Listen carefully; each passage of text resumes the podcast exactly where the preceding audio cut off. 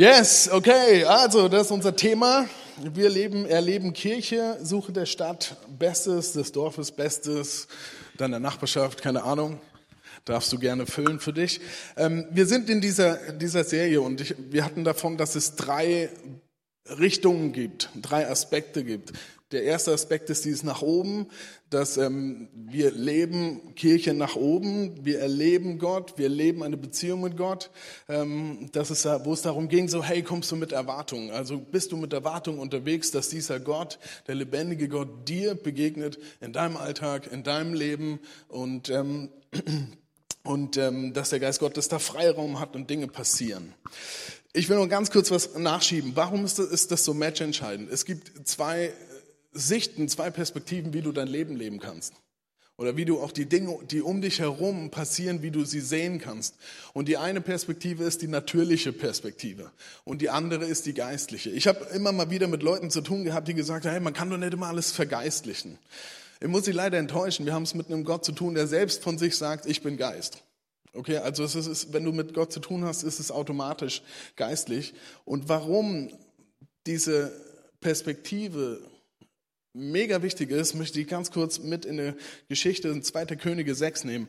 Da ist es folgende Situation, der Elia ist mit seinem Knecht in der Stadt und über die Nacht kommt Aram, ein König mit seinem Heer und umrundet diese Stadt, kesselt sie ein quasi und am nächsten Morgen wachen sie auf und der Knecht sagt, also der sagt, kannst du nachlesen, sagt, oh nein, oh weh, mein Herr, was sollen wir tun? Jetzt geht's uns an den Kragen, jetzt gehen wir drauf. Natürliche Sicht, eins und eins zusammengerechnet, wir haben keine Chance. Okay?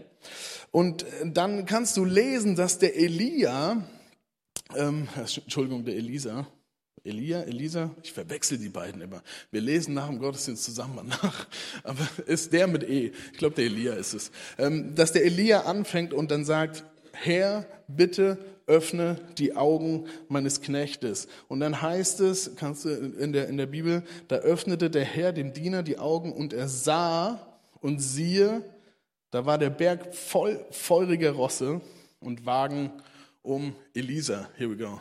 Um Elisa her. Okay, krass, zwei Perspektiven. Die eine ist, ähm, wir werden draufgehen, der hat eine Armee, wir, sind, wir haben keine Armee. Die andere Perspektive, und das die geistliche Perspektive ist, geistliche Augen gehen auf und auf einmal ist diese komplette Situation um 180 Grad gedreht, weil die himmlischen Herrscher dabei sind. Und, das, und die Rechnung sich auf einmal komplett neu darstellt. Also, es ist entscheidend, es ist match entscheidend, mit welcher Perspektive du auf dein Leben schaust, ähm, mit welcher Perspektive du auf Dinge schaust, die auch passieren in deinem Umfeld ähm, oder vielleicht sogar auch weltpolitisch. Und ich bete, dass Gott uns heute Morgen die Augen öffnet und dass wir geistlich sehen können und dass wir geistlich erkennen können, was geht. Wir sind dann weiter, der Fritz hat darüber gesprochen, dass Kirche erleben auch nach innen heißt, es geht um Gemeinschaft, ähm, dass der Heilige Geist Freiheit hat, dass Früchte des Geistes wachsen dürfen.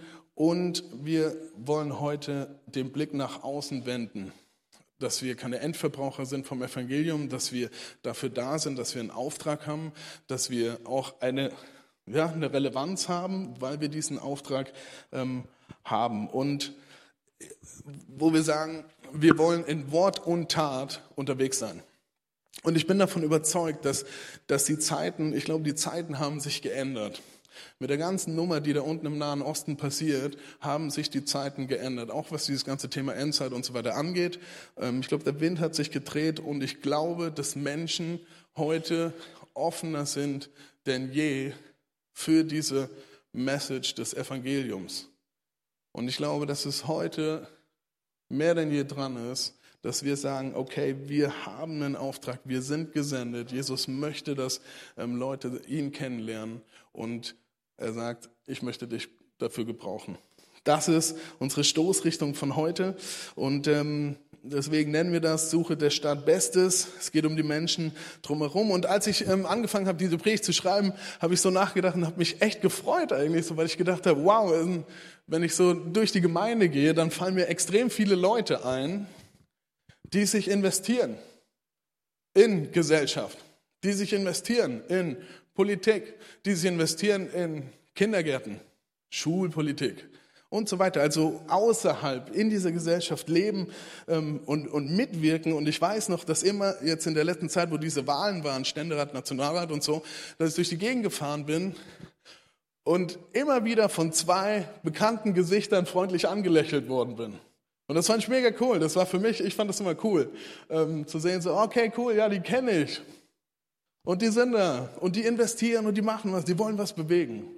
Und ähm, und das hat mich mega gefreut. Oder zu merken, zu merken so, Leute sagen außerhalb meines Jobs, außerhalb von Gemeinde, ähm, gehe ich in den Ehrenamt und ich, und ich gehe damit rein und ich investiere und ich helfe, dass da was passiert. Ich möchte diese Stadt, Dorf, Region mitprägen und Dinge da reinbringen als ich das erste Mal diese Geschichte gehört habe, wie die Kita hier unten, das Spatzennest irgendwie entstanden ist, habe ich mir gedacht, genau das ist es doch, genau das muss Kirche sein. Dass Leute sich treffen und sagen, wir können nicht rummutzen von wegen Ehe und die Werte, Wertezerfall, bla bla bla und immer mit dem Finger zeigen, wir müssen was machen. Und wir müssen investieren und dann sowas entsteht. Finde ich mega cool, weil das ist relevant sein. Das ist, wir suchen des Dorfes ähm, Bestes. Und das geht weiter, auch hier in der Kirche, wo mega viele Leute investieren in Programme, damit andere Menschen von Jesus hören. Das ist ein Investieren. Und ich möchte an der Stelle einfach mal ein riesiges Dankeschön rauslassen und sagen, hey, ist mega cool, danke an dich, an jeden Einzelnen, der irgendwie sagt, hey, ich investiere, ich wende den Blick von mir weg und ich mache was für, für, für was anderes, für das Größere, für andere Menschen. Vielen, vielen Dank. Wir verschanzen uns nicht hinter unseren Mauern, beteiligen uns am Leben und das ist gut. Also, Suche der Stadt Bestes. Ich werde nicht über Jeremia predigen, das ist ein Satz aus dem Jeremia-Buch, sondern das ist für mich heute wirklich dieses Motto, wo wir sagen, lass uns nicht nur auf uns selbst schauen. Wir sind keine Endverbraucher des Evangeliums, sondern das muss weitergehen. Wenn es bei uns aufhört, dann haben wir was nicht verstanden, sondern es muss weitergehen. Ähm, genau, wir geben das weiter, was wir empfangen haben. Und das ist auch das Interessante, ja, bei, mit dem Aspekt nach oben, da geht es um dich. Mit dem Aspekt nach innen, da geht es um uns. Mit dem Aspekt nach außen geht es weniger um uns. Und trotzdem möchte ich heute wie nochmal eine Schlaufe drehen, eine Schleife drehen, ähm, weil ich gemerkt habe, na, das ist entscheidend, weil wenn wir das nicht verstanden haben, dann ist nach außen völlig egal. Ähm, trotzdem fängt es wieder bei nach oben an. Ich möchte noch mal ein paar Sachen sagen. Ähm, der Paulus, der hat im 1. Korinther 1,27 sagt er folgendes. Da sagt er, Christus in euch, die Hoffnung der Herrlichkeit. Also der sagt, der Paulus sagt, Christus lebt in mir oder Christus lebt in den Leuten, die Jesus nachfolgen. Ja, da ist er. Und dann ist die Hoffnung, ist eine Hoffnung da. Eine Hoffnung auf was Zukünftiges, eine Hoffnung auf die Herrlichkeit, eine Hoffnung, ähm, dass Gott mit dir an einen Ort kommt, wo vielleicht Gott noch gar nicht da ist. Oder wo er noch wie kein Bodenpersonal am Start hat. Aber durch dich, weil, weil Christus in dir ist, kommt er wie damit. Und ich glaube, das ist ein Fakt, den vergessen wir ganz oft, weil wenn wir, wenn du jemanden kennenlernst, und dann und du fragst so, hey, und wer bist du? So, was machst du? Dann ist die Antwort doch immer so, ich bin Schreiner. Ich bin Arzt. Ich bin Richter. Ich bin Lehrer. Und ich bin Pastor. Und letztendlich beschreiben wir uns mit einer Sache, die wir so gar nicht sind. Das tust du, du arbeitest da drin, aber du bist das nicht.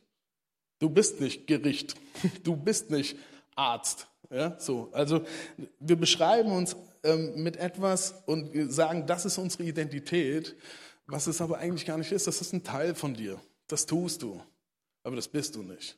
Und und wir, wir schreddern kurz durchs Neue Testament, weil das Neue Testament sagt uns sehr klar, wer wir sind. Und das ist matchentscheidend. Das musst du verstanden haben. Das muss in deinem Herz wirklich drinnen reingehämmert werden, ähm, dass das wie klar ist.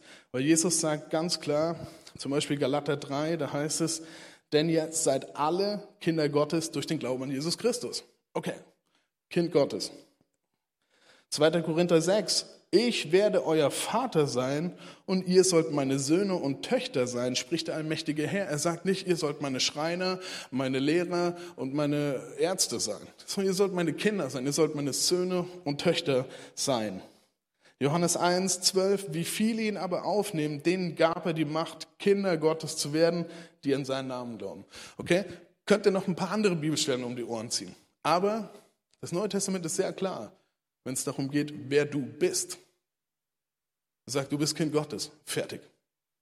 Du bist Sohn und Tochter des Höchsten. Ende. Das ist das Beste, das ist noch besser als ich bin Schreiner, ich bin Arzt, ich bin Pastor und so. Ja? Ich bin Sohn Gottes. Ähm, nicht der Job definiert dich, nicht das, was du tust, definiert dich, sondern das, was du bist, definiert dich. Und wir sind Kinder Gottes, die in dieser Welt sitzen und den Auftrag haben, diese Botschaft nach außen zu bringen und anderen Menschen das Gleiche wie anzubieten, zu sagen, guck mal, durch Jesus kannst du auch Kind Gottes werden. Das ist das Beste, Beste, was dir geschehen kann. Leute, Gott spricht uns damit eine extreme Würde zu. Das ist was richtig Großartiges. Und jetzt merkst du vielleicht schon, manchmal kommt immer so dieses, hm, aber irgendwo muss ein Aber sein, irgendwo ist doch, hm. Es ist ein Segen, weil Gott sagt, durch dich kann ich mein ganzes Potenzial in diese Welt fahren. Du bist die Person, wenn du mich zum Zug kommen lässt in dir, kann ich dein komplettes Umfeld ändern.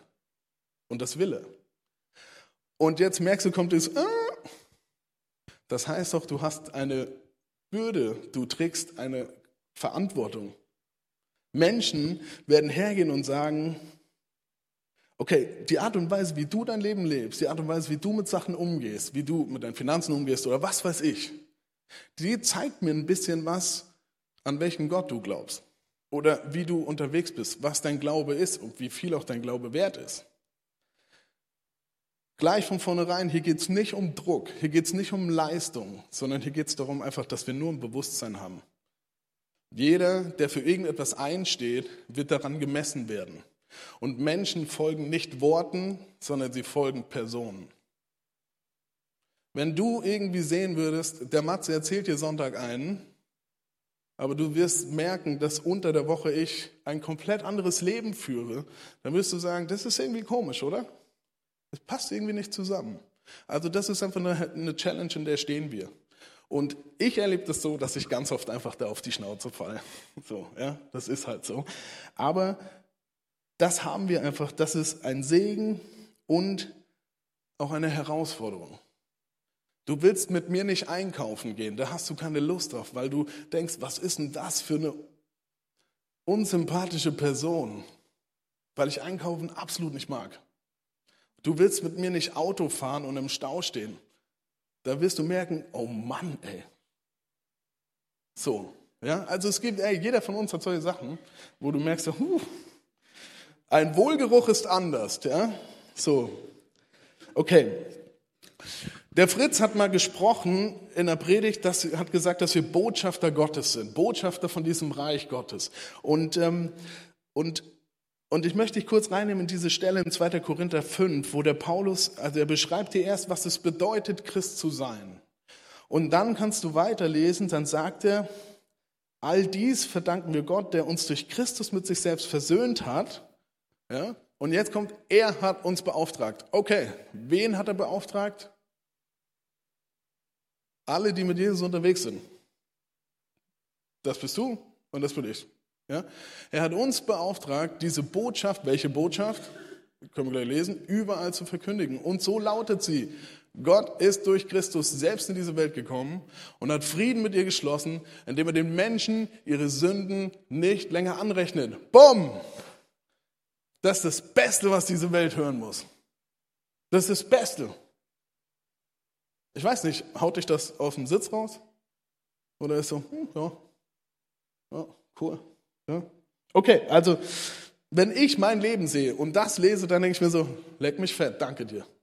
Danke, Jesus. Ähm, es geht weiter. Als Botschafter von Christus. Okay, du hast ein Mandat, ja? Du hast ein Mandat, wenn du Botschafter bist. fordern wir euch deshalb im Namen Gottes auf, lasst euch mit Gott versöhnen. Wir bitten euch darum im Auftrag von Christus. Finde ich mega cool, mit was für einem Selbstverständnis der Paulus das schreibt, weil er sagt, so als Botschafter, Leute, habe Mandat, ja, ich bin nicht hier mein eigener Botschafter, fordere ich dich auf.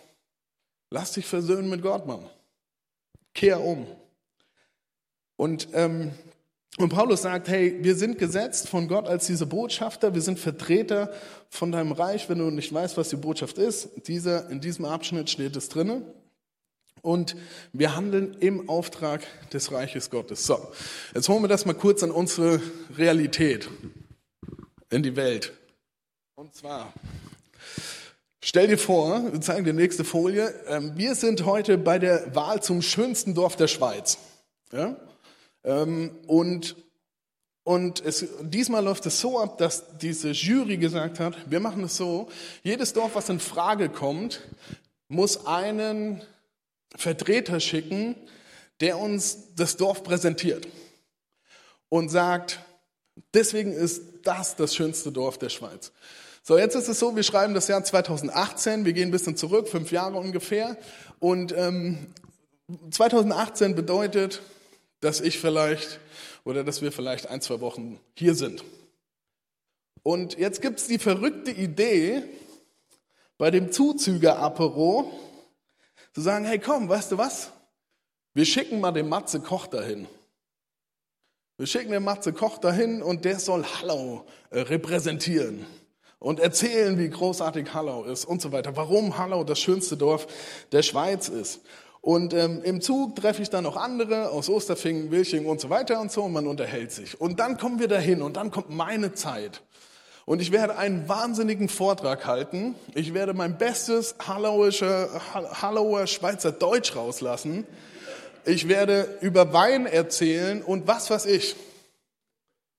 Und danach packe ich mein Zeug und fahre wieder heim und Hallau ist raus. Oder? Also das wird nicht funktionieren. Es wird nicht funktionieren. Warum? Weil ich vielleicht erst seit fünf Tagen in Hallau wohne. Weil ich keine Ahnung habe von Hallau. Weil ich es, weil ich mich zu dieser Zeit nicht damit identifizieren kann. Noch nicht. Weil es viel zu früh ist.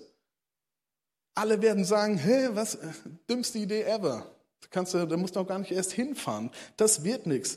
Hallau wird sofort disqualifiziert werden. Verstehst du? Wenn ich der Botschafter in diesem Punkt für das schönste Schweizer Dorf aus Hallau gewesen wäre, das hätte nicht funktioniert. Warum? Weil ich nicht das erlebt habe, für das ich einstehe, was meine Botschaft ist. Das ist eine ganz wichtige Sache, die muss verstehen. Wenn wir Reich Gottes Botschafter sind, müssen wir verstanden haben, erlebt haben, was die Botschaft ist, was das Reich Gottes ist. Verstehst du, da ist wieder die Verknüpfung von, natürlich müssen wir nach außen, aber es fängt eben halt da an. Nach innen, Beziehung nach oben. Wenn ich das nicht erlebt habe, dann wird diese Botschaft, die ich habe, keine Kraft entfalten. Da wird nichts passieren.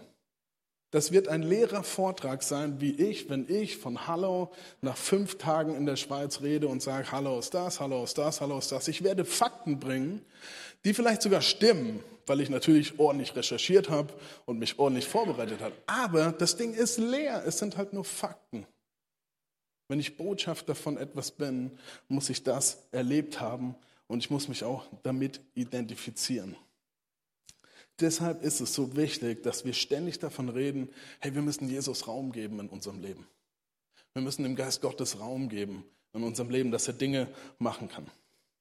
Wir gehen nochmal zu Paulus, 2. Korinther 5. Er beschreibt, hey, das bedeutet es, Christ zu sein. Und, ähm, und dann sagt er auch, wenn du Christ wirst, dann erlebst du auf einmal eine Liebe in einem Maße, die absolut unnatürlich ist. Du erlebst eine Vergebung, die nicht menschlich ist. Du erlebst etwas, was sich Gnade nennt, was nicht menschlich ist, wo deine Sünden dir weggenommen werden. Und das ist der Moment, ähm, den du erlebt hast, als Jesus in dein Leben reingekommen ist. Das ist genau da passiert. Und wenn wir in die Apostelgeschichte schauen und dann auch die Briefe lesen von Paulus, dann merken wir, hey, dieses Erlebnis, wo Jesus reingekommen ist in sein Leben, hat Paulus nachhaltig verändert. Sowas von krass verändert. Ähm, ich weiß nicht, wie gut du diese Stellen kennst in der Apostelgeschichte. Wir schauen uns sie an. Dass, dass Paulus mal Saulus hieß und ein Christenverfolger war, okay, ja. Hört sich nett an. In der Apostelgeschichte steht es ein bisschen genauer, wie der so drauf war. Da heißt es, und das ist sein altes Mindset, das sein, mit dem Ding ist er unterwegs, da heißt es, Saulus aber schnaubte noch mit Drohen und Morden. Okay? Das ist jetzt, ich sag mal, vom Stil her nicht ganz unser Ding. Bei uns würde das so aussehen, dass wir sagen, diese Sauchristen, Mann, ich bring die um. Okay? Das ist Saulus. Und dann heißt es, ähm, er gegen die Jünger des Herrn und er ging zum Hohepriester und bat ihn um Briefe nach Damaskus an die Synagogen, dass er Anhänger dieses Weges, also Anhänger von Jesus, Männer und Frauen, wenn er sie fände, gefesselt nach Jerusalem führe. Hey, der, der, der Saulus, das, das war ein militanter Typ, der mit, ach, mit allem, was er hatte, gesagt hat, ich mache die fertig, diese Christen. Die mache ich platt. Und dann passiert was, dass Jesus ihn konfrontiert. Das finde ich cool. Jesus ist nicht der, der die streichelt. Er ist nicht der, alles happy place und easy und kein Problem. Sondern der kommt her und sagt so, warum verfolgst du mich? Er konfrontiert ihn. Und der Saulus fliegt vom Gaul und landet da und Jesus crasht sein Leben und er erlebt diese krasse Liebe. Er erlebt, er erlebt, dass seine Schuld zugedeckt wird. Er erlebt das, was wir manchmal jetzt auch, wenn wir von Kultur reden, Grundannahmen, die alle gekillt werden. Das Jesus, das ist äh, Heresie, das ist falsch, die muss man verfolgen und so. Er erlebt das. Und, und jetzt ist interessant, jetzt die Frage, was passiert jetzt? Ist der Paulus jetzt ein christlicher Christenverfolger geworden? Also einfach Christen weiterhin verfolgen, aber mit Jesus halt? So? Das Fromme zu meinem bisherigen Leben dazu addieren und weiter geht's? Ist er nicht, sondern er ist vom Christenverfolger zum Jesus-Nachfolger. Das ist ein radikaler Change. Das ist nicht dieses, mein Leben ist eigentlich so, in meiner Box und jetzt kommt Jesus und ich addiere das Fromme noch dazu. Und jetzt bin ich halt noch ein bisschen, habe ich Jesus irgendwie noch dabei. Aber eigentlich lebe ich so weiter. Das ist es nicht, sondern kompletter Change, komplett umgedreht, komplett verändert. Und wenn du Christ wirst und Jesus in dein Leben kommt, dann verändert sich nämlich genau das. Es ist nicht mehr, du tust, äh, nee, du bist, was du tust, ja, ich bin halt ein Lehrer, ich bin halt Arzt, ich bin halt, sondern letztendlich lebst du, du tust, was du bist. Dein Leben verändert sich, weil du bist jetzt Kind Gottes und jetzt lebst du als Kind Gottes. Das ist mega entscheidend. Und im Epheser, also das heißt, du bist Bürger des Reiches Gottes und du bist Kind Gottes. Und im Epheserbrief kannst du lesen, Epheser 1, dass es heißt, wir wurden versetzt ins Reich Gottes. Also aus dem Reich der Finsternis raus, ins Reich Gottes rein. Sind wir einfach versetzt. Und im Kolosse 1 heißt es, er hat uns aus der Gewalt der Finsternis befreit. Das ist genau dieses rüber. Und nun leben wir unter der Herrschaft seines geliebten Sohnes Jesus Christus. Jupp, Reich Gottes. Das ist das, was passiert ist. Und, ähm, und das bedeutet, dass hier in diesem Reich Gottes ganz andere Prinzipien herrschen, als da drüben im Reich der Finsternis. Ich mache dir ein Beispiel. Ähm, wir nehmen das Thema Sorge. Ich sorge mich um meine Zukunft, ich sorge mich um meine Gesundheit, ich sorge mich um meine Familie, ich sorge mich und so weiter. Ja? Reich der Finsternis heißt, kümmere dich um dich selbst. Du musst dich selbst versorgen. Du musst schauen, dass du durchkommst, dass es funktioniert halt. Reich Gottes, versetzt ins Reich Gottes heißt, okay, ich weiß, da steht, Gott ist El Shaddai, Gott ist mein Versorger. Hm, okay. Ähm, ich weiß, im Neuen Testament steht, alle meine Sorgen werfet auf ihn, denn er sorgt sich um mich. Okay. Heißt, die Frage ist, vertraust du darauf, glaubst du das, ja, dass er sich um dich sorgt oder nicht? Wenn du sagst, ja, ist eine Herausforderung, weil du, wenn du sagst, Jesus ist mein Herr, das Recht abgibst, dich zu sorgen. Du gibst das Recht ab. Wenn du sagst, na, ich sorge mich um meine Finanzen, ich sorge mich um all das Zeug, dann lebst du eigentlich so, dann lebst du mit einer Perspektive, wo es Gott nicht gibt, weil deine Möglichkeiten nur da sind. Wenn du dich sorgst, gibt es in diesem Moment für dich Gott nicht, sondern nur deine eigenen Optionen.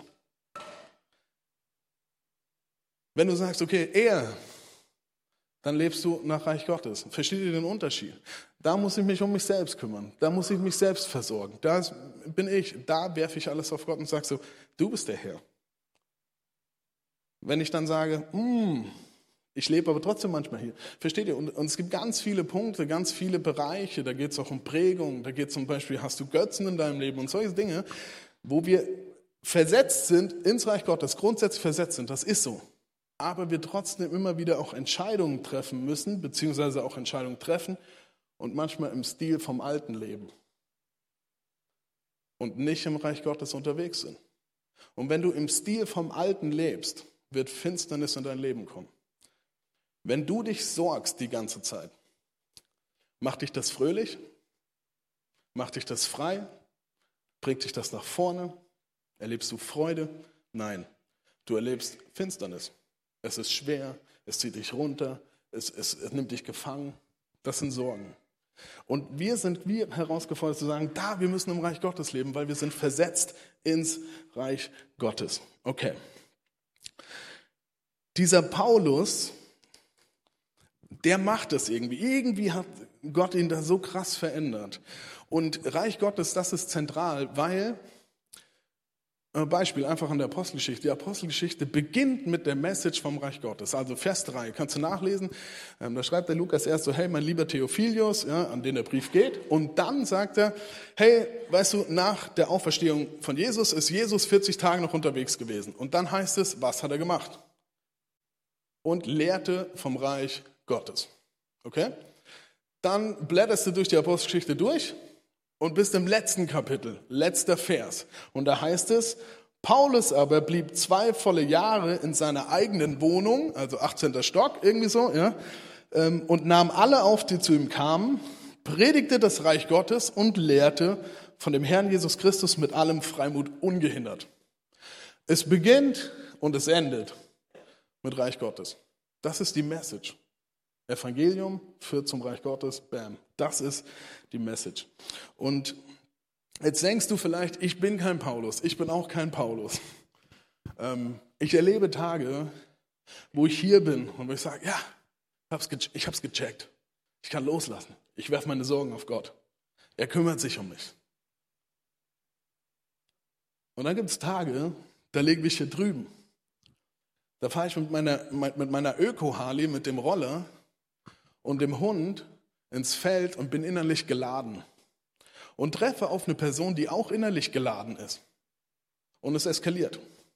Und ich erlebe mich in einer Art und Weise, wo ich mir denke, so, ach du meine Güte, Matze, come on. Echt jetzt? Da war ich hier. Es gibt Tage, da merke ich, Sorgen und so, bin ich hier ist irgendwie nicht so easy, kannst nicht so abgeben. Fang an zu rattern, fang an zu denken. Es gibt Tage, da, da, da merkst du, ich muss eine Entscheidung treffen und ich treffe sie nach bestem Wissen und Gewissen auf dieser Seite, nicht auf der. Das ist die Seite, wo ich sage, Jesus, was willst du? Gib du es mir. Ich denke nach. Ja, es ist immer ein Zusammenspiel zwischen dem, was ich tue und was der Geist tut ich mache meine Hausaufgaben, aber Jesus, was du mir sagen möchtest, do it, I, das mache ich. Okay? Das ist, das ist der Fight, in dem wir stehen. Und wir werden ähm, Erfolge feiern und auch auf die Nase fallen. Ähm, und weißt du, manchmal, das fällt mir manchmal auf, manchmal, wenn ich auf dieser Seite unterwegs bin, dann dauert es manchmal echt lange, bis ich wach werde und sage, ah, ich lebe überhaupt nicht so, nach dem, was mein Status, mein, mein Ich bin ist. Ich lebe gerade überhaupt nicht als ein Sohn des Höchsten, Ich lebe wieder in, in den alten Mustern drin, aber da drüben will ich eigentlich hin. Und ich glaube, die Gefahr für Menschen, aber auch für Kirchen ist, je besser du aufgestellt bist, aufgestellt im Sinne von, wie es dir geht, was du für Ressourcen hast, ähm, finanziell, bla, Gesundheit, alles Mögliche. Je besser du aufgestellt wirst, umso länger kannst du auf der Seite überleben, bis du merkst, ich muss nach da. Ich bin gerade hier, keine Ahnung, zwei Tage in die Richtung gerannt, ohne Jesus, habe es irgendwie, irgendwie voll vercheckt. Ich muss wieder hier rüber. Und wenn wir jetzt reden davon, suche der Stadt Bestes, suche das Beste für die Region, für deinen Nachbarn, für Hallau, für die Dörfer drumherum, es ist egal, für das, wo wir leben,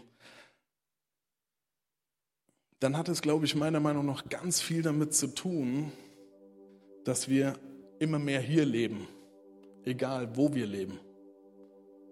Ja, dass du in Situationen als, hey ja, ich bin Kind Gottes und ich bin Bürger dieses Reiches und ich lebe nach diesen Prinzipien. Du brauchst kein Programm. Es braucht keine Veranstaltung. Das Neue Testament sagt sehr viel, was du bist, wenn du so lebst. Du bist Salz, du bist Licht, du wirkst automatisch, da passiert was. Paulus, Christus in mir, die Hoffnung der Herrlichkeit. Wenn du hier bist, auf jeden Fall passiert es. Und ich glaube, unser Ansporn heute ist immer wieder zu sagen, Jesus immer wieder zurück. Ja? Und ich erinnere mich an das, was er in meinem Leben getan hat. Ähm, ich habe gesagt, Botschafter kannst du dann sein, wenn du das, was wenn du deine Botschaft, wenn du die erlebt hast. Im Psalm Übrigens im Alten Testament wird ständig gesagt, Leute, erinnert euch an die großen Taten. Es waren nie alle dabei, als sie da durch den Exodus da in, in der Wüste rummarschiert sind. Da sind ein paar Jahre hinten dran, aber die sagen immer wieder, hey, guckt mal zurück, was da gelaufen ist, was Gott gemacht hat. Wahnsinn. Im Psalm 77 kannst du nachlesen, ich erinnere mich an deine großen Taten her und denke an die Wunder, die du einst vollbracht hast. Könnte auch sein, dass diese Person nicht dabei war aber die Wunder wurden vollbracht. Ich führe mir vor Augen, was du getan hast. Immer wieder mache ich es mir bewusst. Oh Gott, heilig ist alles, was du tust. Kein anderer Gott ist so mächtig wie du. Du allein bist der Gott, der Wunder vollbringt. Du hast die Völker deine Macht spüren lassen. Hol deine alten Gebetsbücher raus. Deine Tagebücher, wenn du sowas hast. Hol die mal raus. Blätter mal durch. Gucken, was passiert ist. Erinnere dich daran, an die Taten Gottes, die er getan hat in deinem Leben. Und dann sag, lass uns im Reich Gottes leben, nicht in der Finsternis. Und da können wir uns gegenseitig ermutigen. Verstehst du? Ich stehe gerade nicht da und sage so, mm, mit meiner Umschnallkanzel und sage so, auch du, mein Bruder, so, ja, sondern, sondern, hey, ermutigen, lass uns zusammen da unterwegs sein. Lass uns zusammen ins Reich Gottes immer wieder zurückgehen. Sagen so, ah, komm on, ich will dahin. Warum suchet der Stadt Bestes? Ein Satz, meine ganz persönliche Meinung. Weiß nicht, wie es geht, wenn du das Thema Entrückung hörst, wie es dir da geht, was du denkst. Ich habe mal erlebt, manche denken so, juhu, ich bin da mal weg. So, ja. Und wehe, ich bin nicht weg und der andere ist weg. Uh, uh. Ja? So. Der Leo Bigger hat einmal eine ganz coole Geschichte erzählt. Ich mach, kommt mir gerade, ganz kurz. Der hat mal in einer Band gespielt und hat E-Gitarre gespielt. Und dann waren sie im Proberaum und er hat erst die ganze Zeit rumgelaufen, hat seinen nichtchristlichen Freunden davon erzählt, hat gesagt so, hey Mann, du musst Jesus kennenlernen, du musst dich bekehren, weil wir werden irgendwann entrückt. Und wenn du nicht mitkommst, ey, ne, und dann waren sie da irgendwie in ihrem Proberaum und er hatte seine E-Gitarre auf so einem Ständer da. Und die war noch an und äh, sie waren dann irgendwie oben und der Freund kam und die E-Gitarre ist umgefallen. Und wenn die E-Gitarre umfällt, dann macht sie einfach down, ja, und klingt lange. Und der Freund kam rein und hat gesagt, die sind entrückt worden. Und Leo Bigger kam mit seinen Kumpels wieder runter und sieht diesen Freund auf den Knien, auf dem Boden im Proberaum und gibt sein Leben Jesus hin.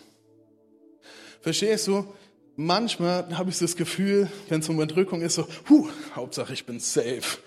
Äh, edgy badgy, ich bin weg, ihr nicht, Pech gehabt. So. Warum sollen wir der Stadt Bestes suchen? Warum sollen wir unsere Nächsten lieben? Warum sollen wir das alles tun? Warum reicht Gottes Leben? Ich glaube, weil Jesus sagt, ich will alle Menschen haben. Ich will sie alle haben. Ich werde wiederkommen. Ich werde bald wiederkommen, so heißt es Offenbarung. Aber bis dahin, Leute, mein Bodenpersonal, wacht auf, lass uns Gas geben. Und lass uns den Leuten, die Jesus noch nicht kennen, die Message sagen. Im Leben, du musst nicht immer predigen, so wie ich das mache, sondern einfach im Leben. Und indem, dass wir da leben im Reich Gottes und uns darauf verlassen können, dass in Christus die Herrlichkeit der Hoffnung rauskommt. Amen.